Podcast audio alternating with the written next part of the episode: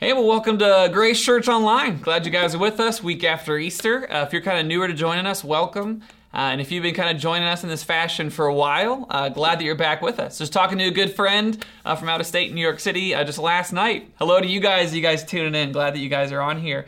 Uh, as, as we uh, kind of jump in today, um, I don't know if you feel this very often, but everybody kind of knows that feeling when something big is over right? It's the week after Easter, and we all can kind of have that feeling of something you're looking forward to when it's over, right? It's the it's the 26th of December, right? When like all the hype, the whole Christmas season, when it's over, right? And there's just that feeling of kind of like it's almost kind of blah, almost kind of like what do we do next, right? So when you're cleaning up after the party.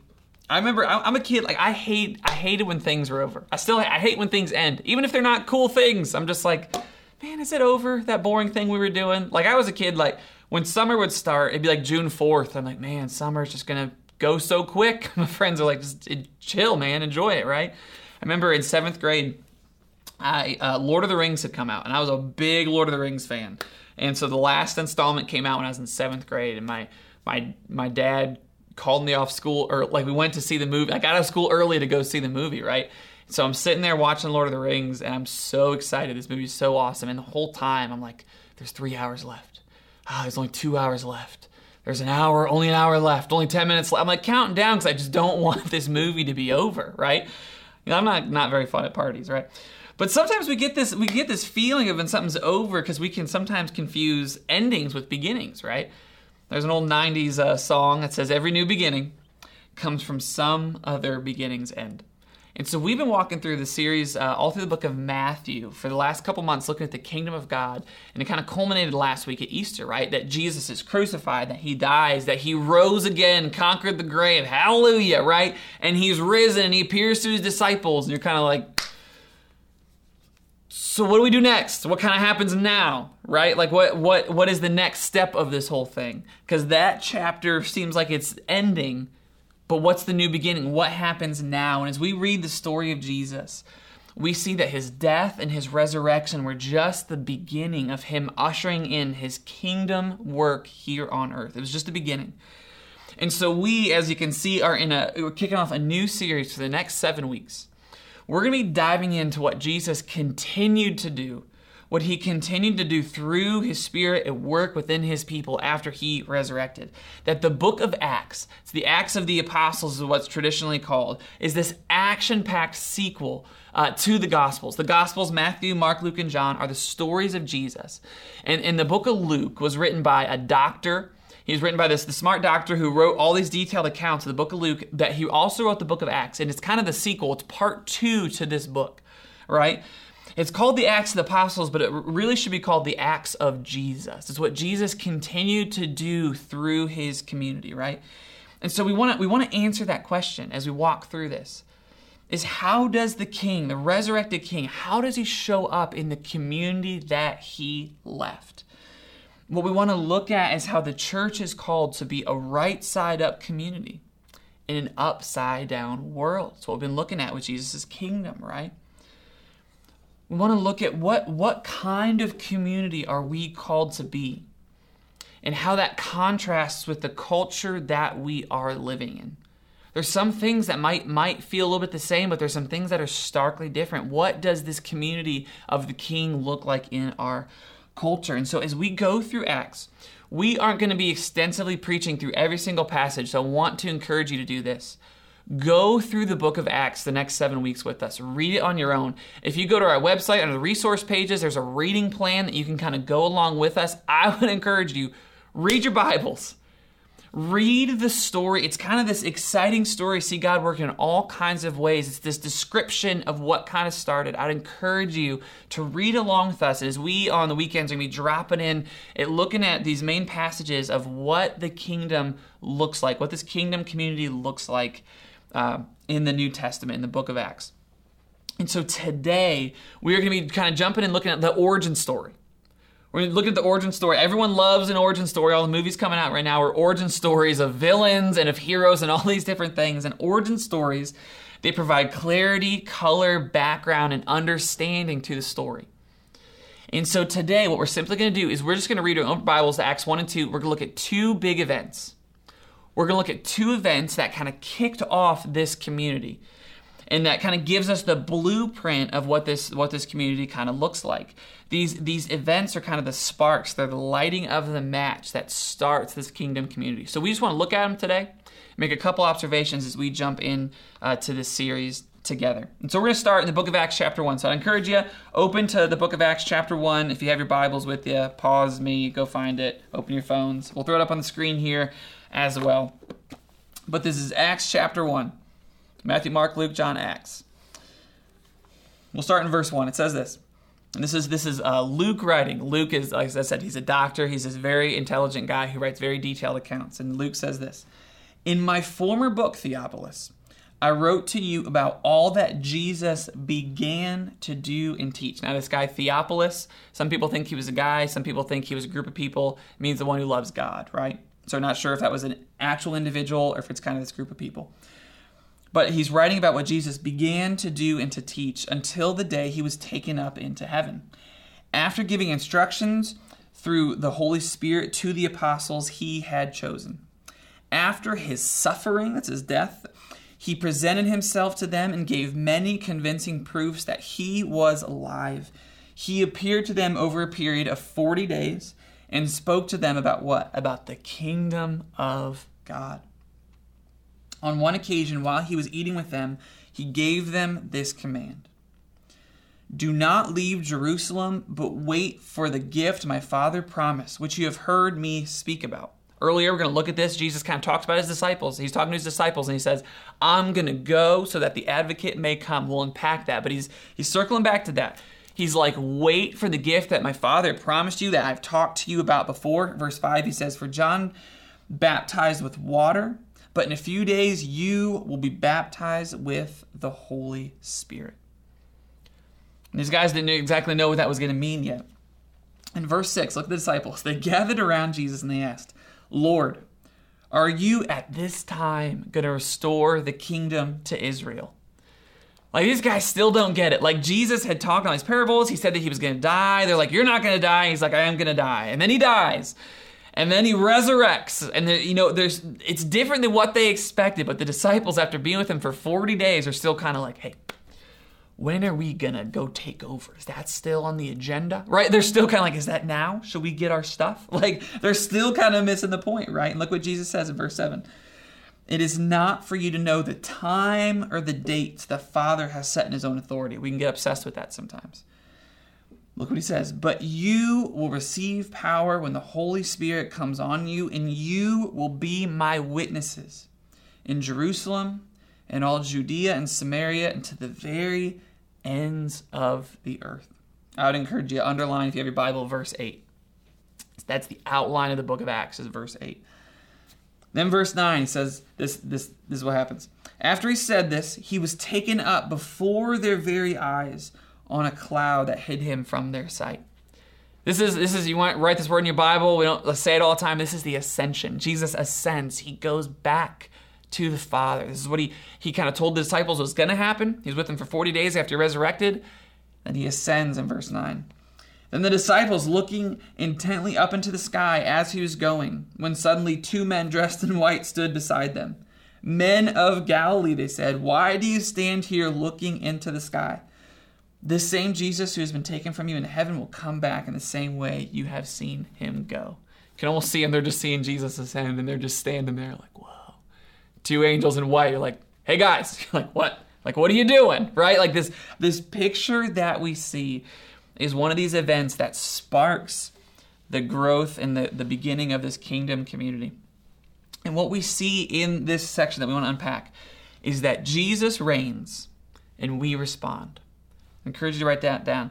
The ascension, Jesus' return shows us that Jesus reigns and we respond. First thing I want to look at is how Jesus reigns. What what the ascension shows us about Jesus' reign.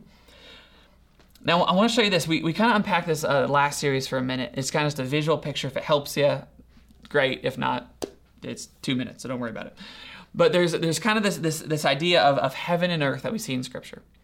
That earth is kind of human space. It's where humans kind of uh, kind of live. It's kind of our space, and heaven is God's space. It's where God kind of dwells. And what we see in Genesis 1 in the beginning of the Bible is that heaven and earth overlap, that they are together, that God walked in the garden with Adam and Eve, that heaven and earth are one. But our sin entered the picture, and now heaven and earth are separate, and earth is kind of this upside down world now, right? That sin has kind of turned the world upside down. These things are separate. And it, really quickly, the only thing, time that we see throughout the Old Testament, throughout the Old the Old Testament, the first kind of half of your Bible, is that we see these spaces over overlapping slightly in the temple. Now, the temple is this place where, very specifically, God has his people build him this home where he comes and dwells. And it's this, this kind of picture where heaven shows up on earth in this small way. Now, kind of stick that in the back of your mind. We're going to circle back to that.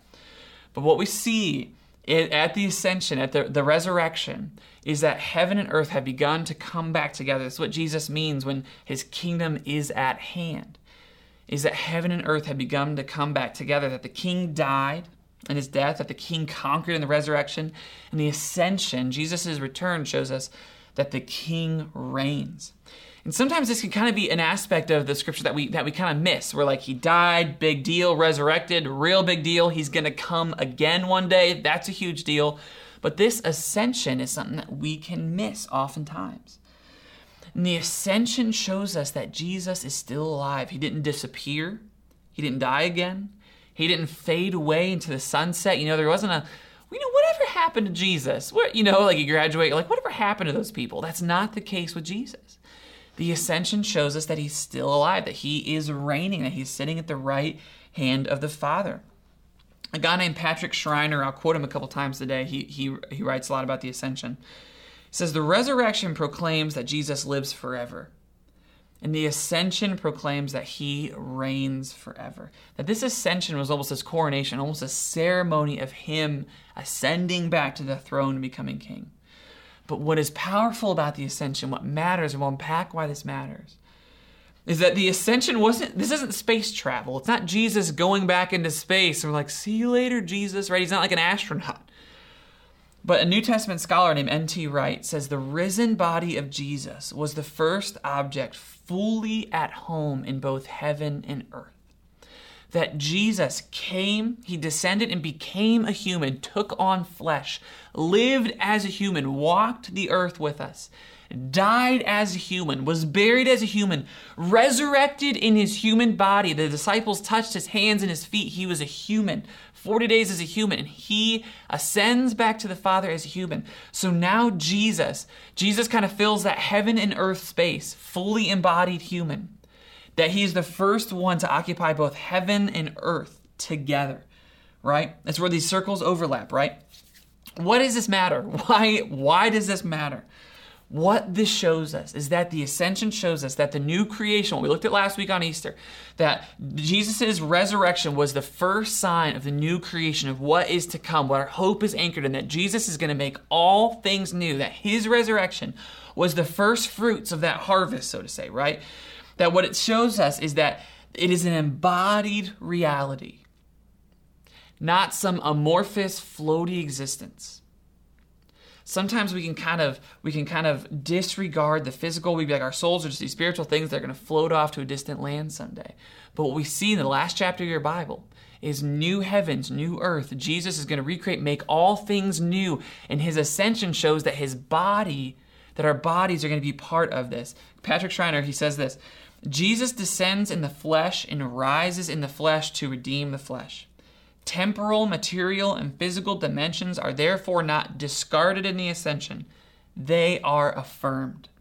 In the Messiah's ascent, flesh is brought up to the spiritual realm where God resides, showing he will forever dwell with humanity.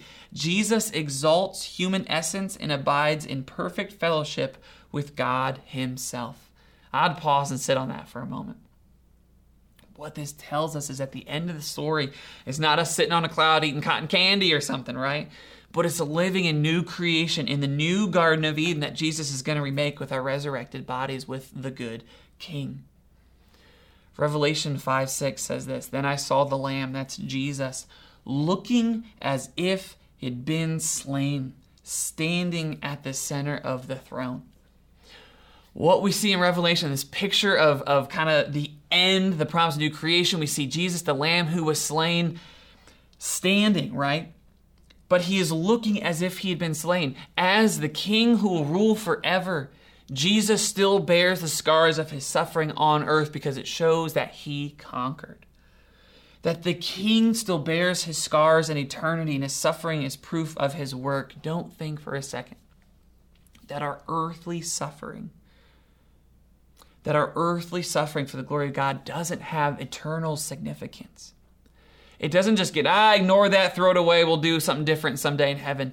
But our suffering for the glory of God matters in eternity. We see that because our Savior's scars show up in eternity in his body, right? Schreiner says that God descends in order to bring God to humanity, and he ascends to bring humanity to God. We see that Jesus reigns. That Jesus reigns, but what we also see in this first part of Acts and this spark that ignites the movement is that he calls us to respond. In Acts 1 8, but you will receive power when the Holy Spirit comes on you, and you will be my witnesses in Jerusalem and all of Judea, which is kind of the surrounding kind of landscape, in Samaria to the ends of the earth. Guys, if, if Jesus isn't the king, just, just like go about your life, do whatever you're going to do. But if he is the king, we can't think for a second that our call in this existence, in this life, is just to simply have a happy, healthy life. But he calls us to partner with him in this purposeful mission. And I mentioned earlier that Acts 1 8, it's the outline for the rest of the book, right? That it's the outline of what we're going to see Acts unfolding, what it's going to look like. And there's many different things we see in this book, all miracles and healings and all kinds of crazy things, right? All kinds of these type of things. But this interaction, this this verse shows us what the point is. It shows us what the mission and the point of this book is is the outgrowth and the spread of the kingdom that Jesus began to bring through his church, through his body spread out. That is the and the outline of this book. But what is important to take a note at, we're going to unpack this in a couple weeks, is the way in which this happens. The way in which the message of the king goes from Jerusalem out into the ends of the world the catalyst for all that is persecution. That's how this happens. We're not going to unpack all that today, but it's important to note that this is accomplished through persecution. But even before the disciples, before they moved out, they they needed some direction. So verse 11, we see that this these angel appears says, "Men of Galilee, why do you stand here looking into the sky? Same Jesus who's been taken will come back." He's like, "Why are you just standing there? What are you doing, right? We're not just going to stay here, we're going to go when the Spirit comes. This is what we call this kind of gentle kick in the pants from an angel, right? But earlier with his disciples, Jesus speaks about this importance of him leaving. You're like, why did he have to go? Couldn't he just stay and hang out? Like, that's what the disciples asked. Like, are we taking over now? You're bringing your kingdom now. It doesn't make a lot of sense that you're going to leave. And Jesus talked about how he was going to leave a couple chapters earlier in the book of John.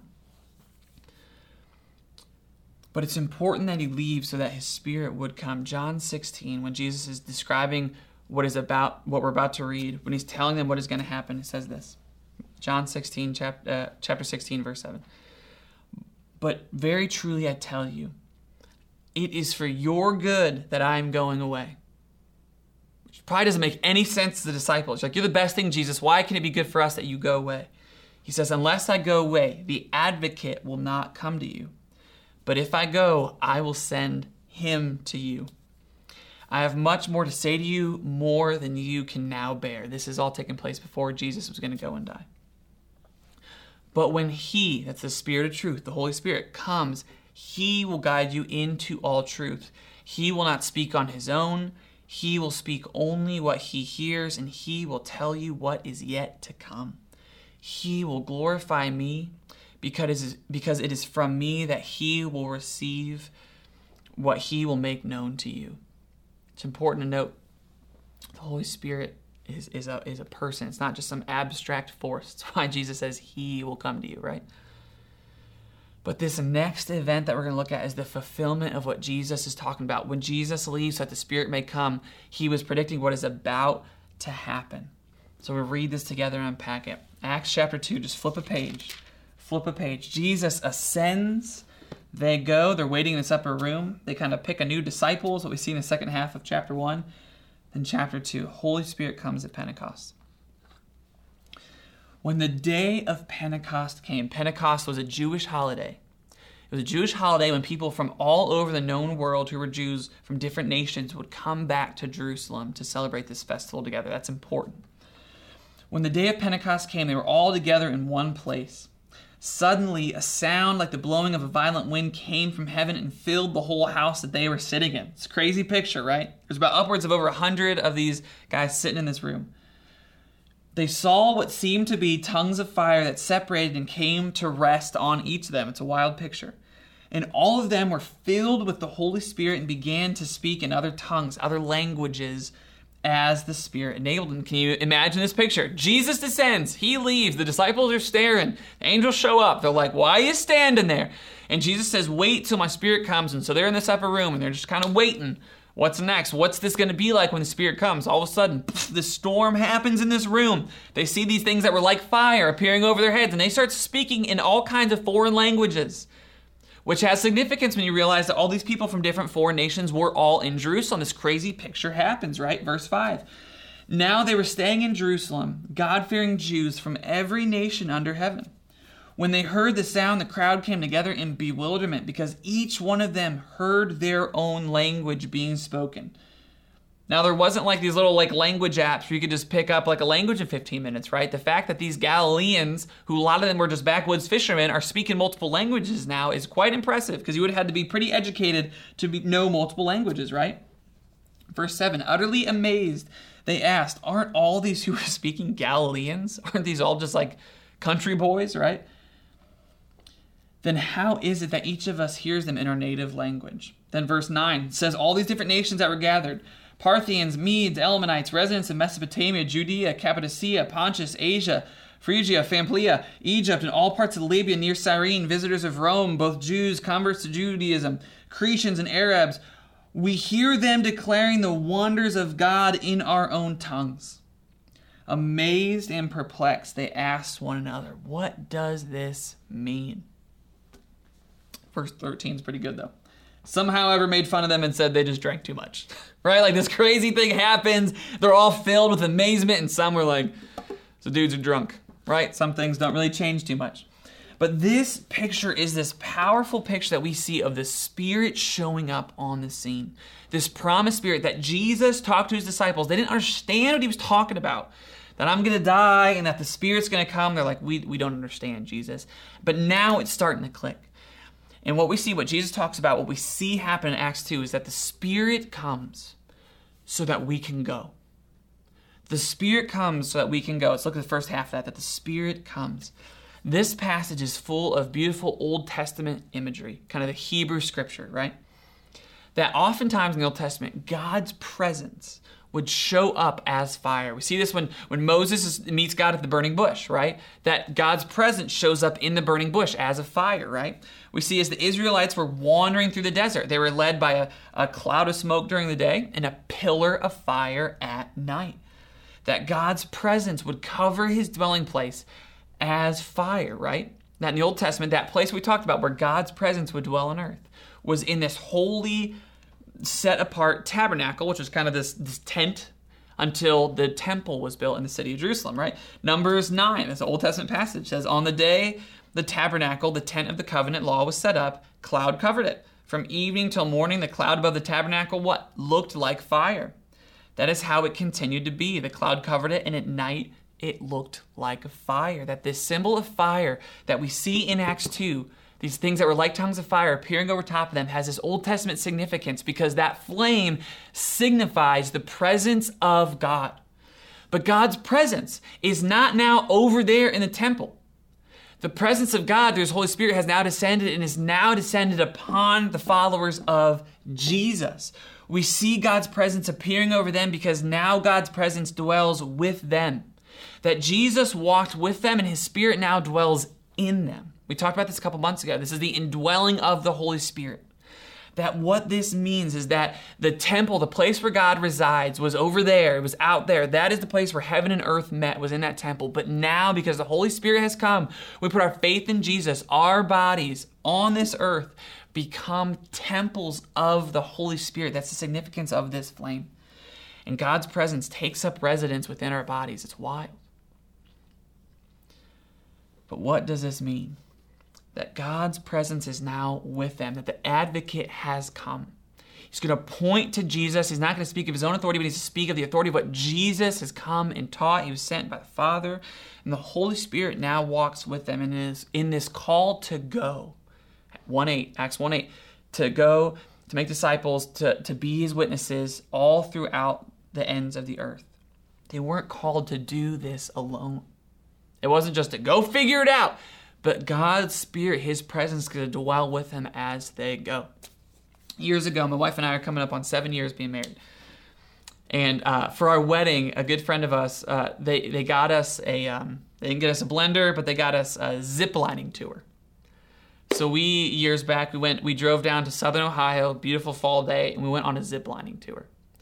And as we're sitting in the car, we pull up to this place, and my wife's like, I'm pretty nervous about this whole ordeal. And I'm like, you know, new husband, I'm like, this is going to be great.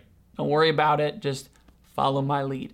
And so we go, we get on this four wheeler, we go up this mountain, and we start ziplining out over all this stuff. And these these things are way up in the hundreds of billions of feet in the trees, is what it feels like. Like we're way up there. And you're ziplining and you're just tied to a string and you got to rappel off stuff. And I found out that day that I am horrified of heights. Like when we got back in the car, she was like, "That was great," and I'm like, "Promise me, we'll never do this in our entire lives." Like it was, it was horrifying. But what's interesting about this whole thing is they don't just say, "Good luck zip line, and we'll see at the end. Don't fall." But the whole time, there were these two guides that led us the whole time.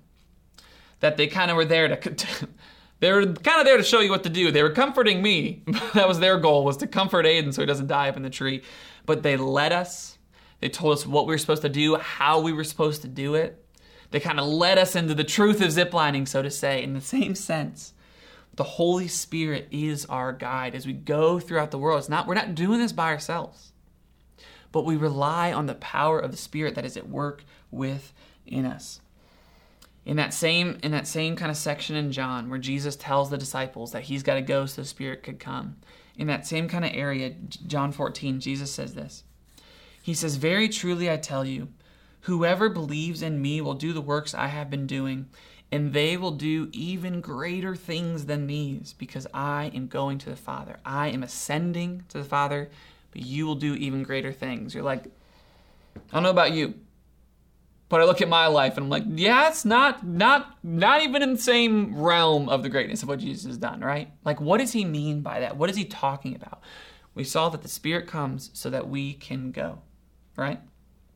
Jesus goes to the Father, he ascends to the Father, reigns at the right hand of God. All things been placed under the feet of Christ, right? But Jesus says that we're going to do greater things I think this is what he means. I want to show you guys a map. This is where Jesus' ministry took place. This is kind of the region of where Jesus, Galilee, Cana, Nazareth, uh, Jerusalem, kind of main, the last week of Jesus' life. Like this is kind of he, kind of the Akron, Canton, Cleveland kind of guy, right? This is the area that he kind of occupied.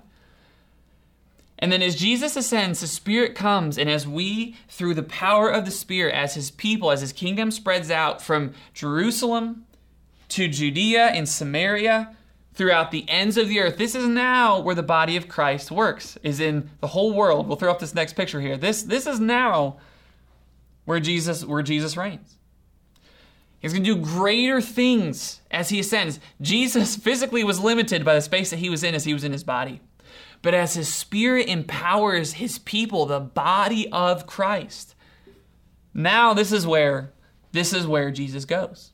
Fun fact, I Googled it. There are Christians in Antarctica. Go Google it. Back, back me up. There are Christians in Antarctica. That we see now that these greater things that he, through his spirit, through his body, the, the message and the kingdom of Jesus are now spread out into the world. And this is why it is so important that this event happened during Pentecost. It happened during this festival where Jews from every nation came back to Jerusalem. Verses 5 through 11, we kind of looked at that. And what this shows us is God's heart for the world, God's heart for the nations, and the way in which He is going to accomplish this. That what we see from the start, from the origin story, is that this kingdom community is this multicultural, multi ethnic, diverse picture of, of the kingdom. that diversity is not some new social cause of the church. It's not some modern thing, but it's how God chose to start the church. That He said, Go wait in Jerusalem until this day where I'm going to bring all the cultures together. In Genesis 11, it's the story of the Tower of Babel, where all the, the kind of people of the earth come together.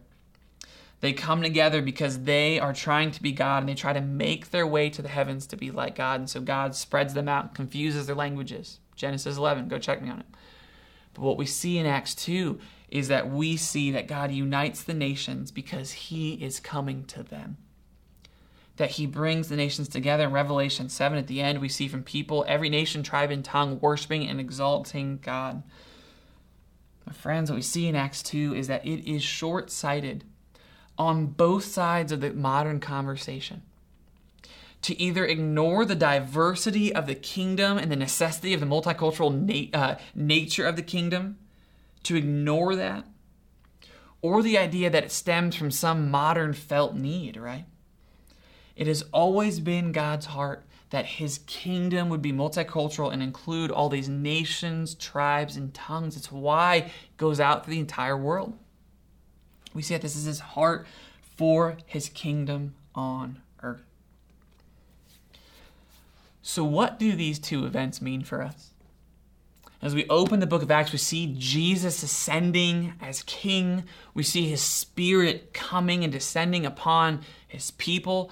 What do these two events matter? Why do these matter to us? What does it mean for our kingdom community? This just kind of sounded like a weird, strange church history lesson, right? You guys can write this down. What this tells us, what this spark, what we're going to unpack for the next seven weeks, what this spark of these events mean, is that as followers of Jesus, we don't have to go find a cause because we have a mission. The kingdom community of the church is called to be on mission in a world that is looking to attach ourselves to a cause. We oftentimes we see this all the time, all throughout history. We see this all to, all throughout Facebook today, right? That we can jump on causes and on bag, bandwagons and on different platforms because I honestly think that we struggle to believe that this story of Jesus has power and is truly the hope of the world today. In a corporate sense, in an individual sense, for ourselves, for kind of our neighbors, our community, we have trouble believing this. We struggle to trust this story in its pure form. So, what ended up happening all throughout history, what happens today is that we meld this message of the king with politics, with different cultural norms, with different modern ideologies. And so this this message of the king that he gives us gets gets kind of synced up with all these different causes all throughout history and time in our current day. And they get attached to these causes, and not all these things are bad. Like many of these causes have good DNA, good pieces in them, aspects of the scriptures and of the kingdom. But what happens is that we attach ourselves to the cause and we can forget the king.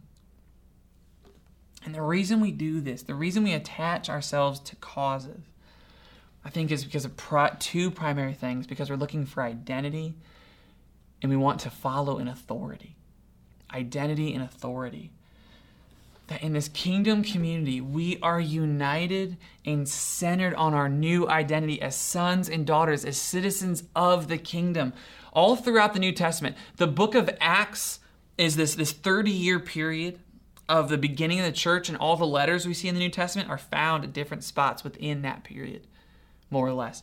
That these these letters that Paul and the New Testament authors write, oftentimes they're they're writing reminding them of their identity, reminding them of what Jesus has done for them, who Jesus has made them to be. Because we so quickly can forget because we're searching for our identity. And oftentimes we can find our identity in these causes that we attach ourselves to that we can find more identity and common ground with those in our ideological camps than in our kingdom community. And what we see by looking at these stories is the significance and the power of the spark that sets our identity, that reminds us of our identity, that reminds us of our mission. The second thing that we attach to is authority, because we are all looking for someone or something to trust and follow. An authority that we can trust and follow. For some of us, that's ourselves. In our in our kind of modern context, most of the times our culture tells us that the authority is you, and you need to follow your heart. You need to find your truth because you're the authority. And so, with a cause, either we are going to be the authority, or whoever's in charge of that cause, whether it's a person or mob, they become the authority. Because our hearts long for someone to follow. But look at what Jesus says, the last section of Matthew. It's the last series went through Matthew. Look at what Jesus says. This is after Jesus rose, he comes to his disciples. This is before he uh, ascends. He says, All what? Authority in heaven and on earth. Why? Because he conquered the grave. All authority has been given to me. He says, Therefore, because of the authority I call you to go, this is the mission, to make disciples of what? Of all nations. Go and make disciples. That is what we are called to. That's what our mission. What does he say to do? To baptize. What is the what is baptism? It's an act of identifying with Jesus. It says, go make disciples. Identify them with me, with Christ, with this kingdom. Baptize in the name of the Father, Son, Holy Spirit, and what? Teach them to obey everything I have commanded you. We oftentimes, this is called the great omission, we oftentimes forget this part. What did, what did Jesus teach? Go back to the Sermon on the Mount. We looked at this through the last conversation. To love your enemies, to serve your neighbor, right? To lay your life down for others, to pursue purity, to pursue holiness, all these teachings of Jesus. He says, this, this is our mission to go make disciples, baptize, help them identify with this kingdom, teach them what I have taught you. And he says, Surely I'm with you to the very end of the age. He's with us through what? That presence of the Spirit with us. Everything Jesus says in Matthew 28, this passage, if you've been around Grace Church for any amount of time, you've heard a billion times. This mission that he gives us is so much more robust than the causes that we want to attach our lives to. We don't need a good cause when we have a good king.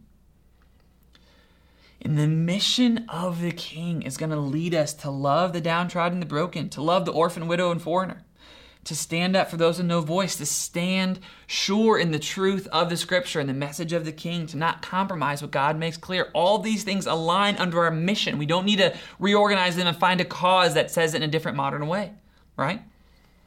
That He is our identity, that He is our authority. We don't need to go find someone else to give us that. What does this ascension and the Holy Spirit coming tell us? Tells us that we can keep moving in the mess. Guys, this what we're going to look at next week is kind of this beautiful picture of how the church starts and kind of the blueprint of it. But what you're going to see through Acts, what you read as you read the New Testament, is that this whole deal is messy. The church has always been a mess, right? That there's legalism, there's sin, there's divisions, there's false teachers, there's disputes. But the spirit that is at work within us, at work in the world, keeps making beauty out of this mess. This is what the spirit has always done. In creation, that the Spirit takes the, the kind of void, formless nature and creates life, right?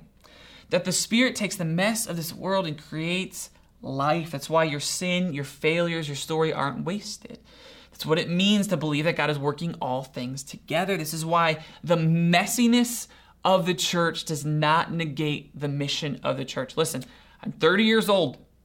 You grow up in church a while and people leave, people are hurt, leaders fall, all this stuff whether it's in our modern day or throughout history, just go look at the Crusades. The church can be a big source of pain in the world.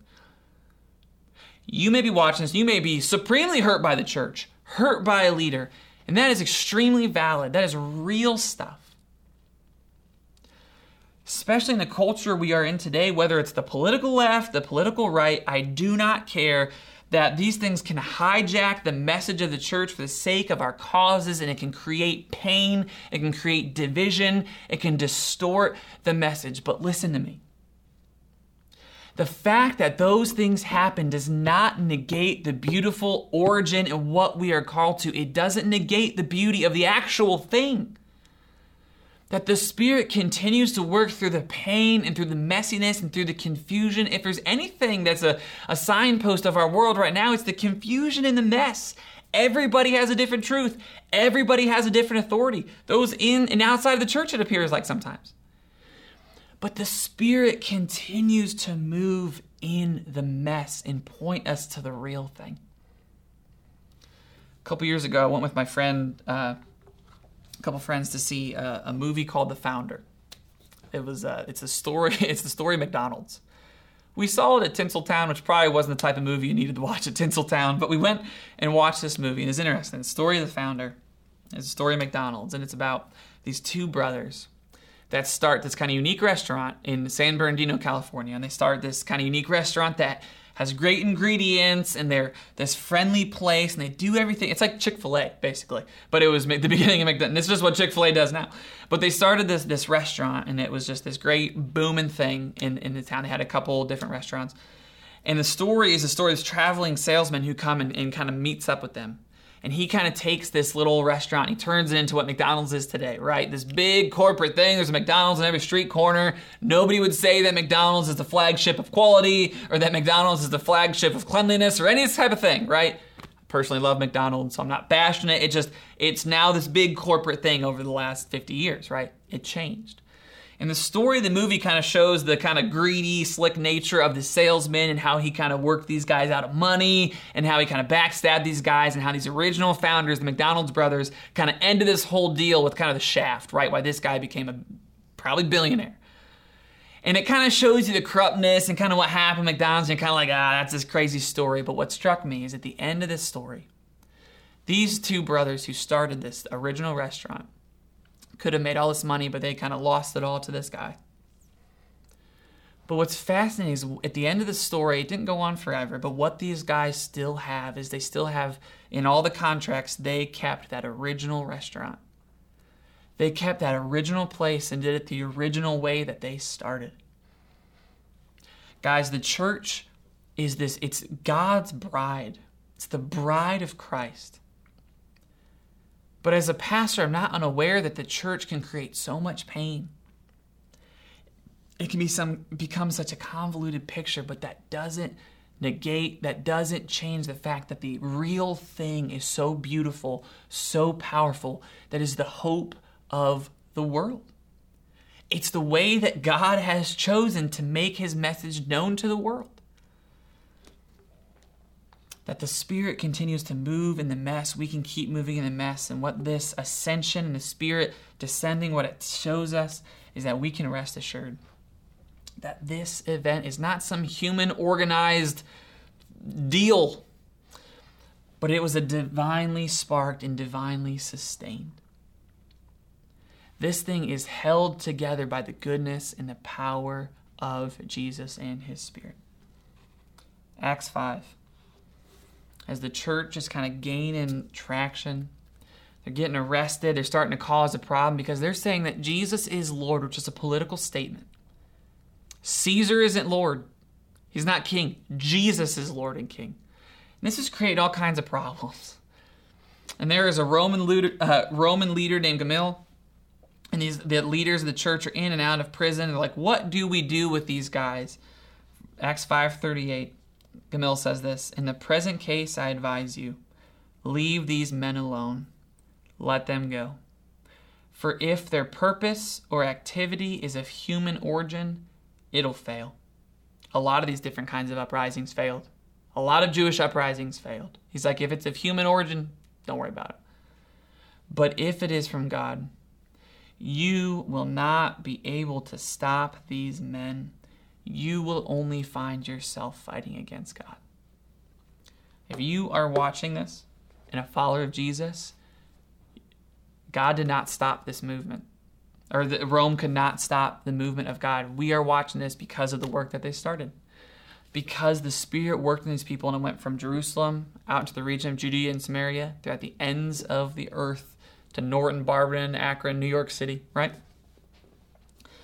That all through the book of Acts, we are going to continue to follow this kingdom community that was started by the king and continue to look at the original beautiful blueprint of what kind of community we are called to be in the culture that we find ourselves in. And what that looks like as we continue to follow and trust the King. Let's pray together. God, we are so thankful that you have ascended, that Jesus, that you are the King. Jesus, I pray that just that would continue to take root in our hearts, that you would continue not just to become King of, of the world, but King of our own hearts. That we would trust you, that we would build our lives upon your goodness, that we would continue to follow the mission of what you've called us to do, that we can so easily tie ourselves to, to pastors, to political movements, to social causes. We can so easily identify and find the authority of those things. Yet, Jesus, I pray that we would be reminded of the mission that you have called us to.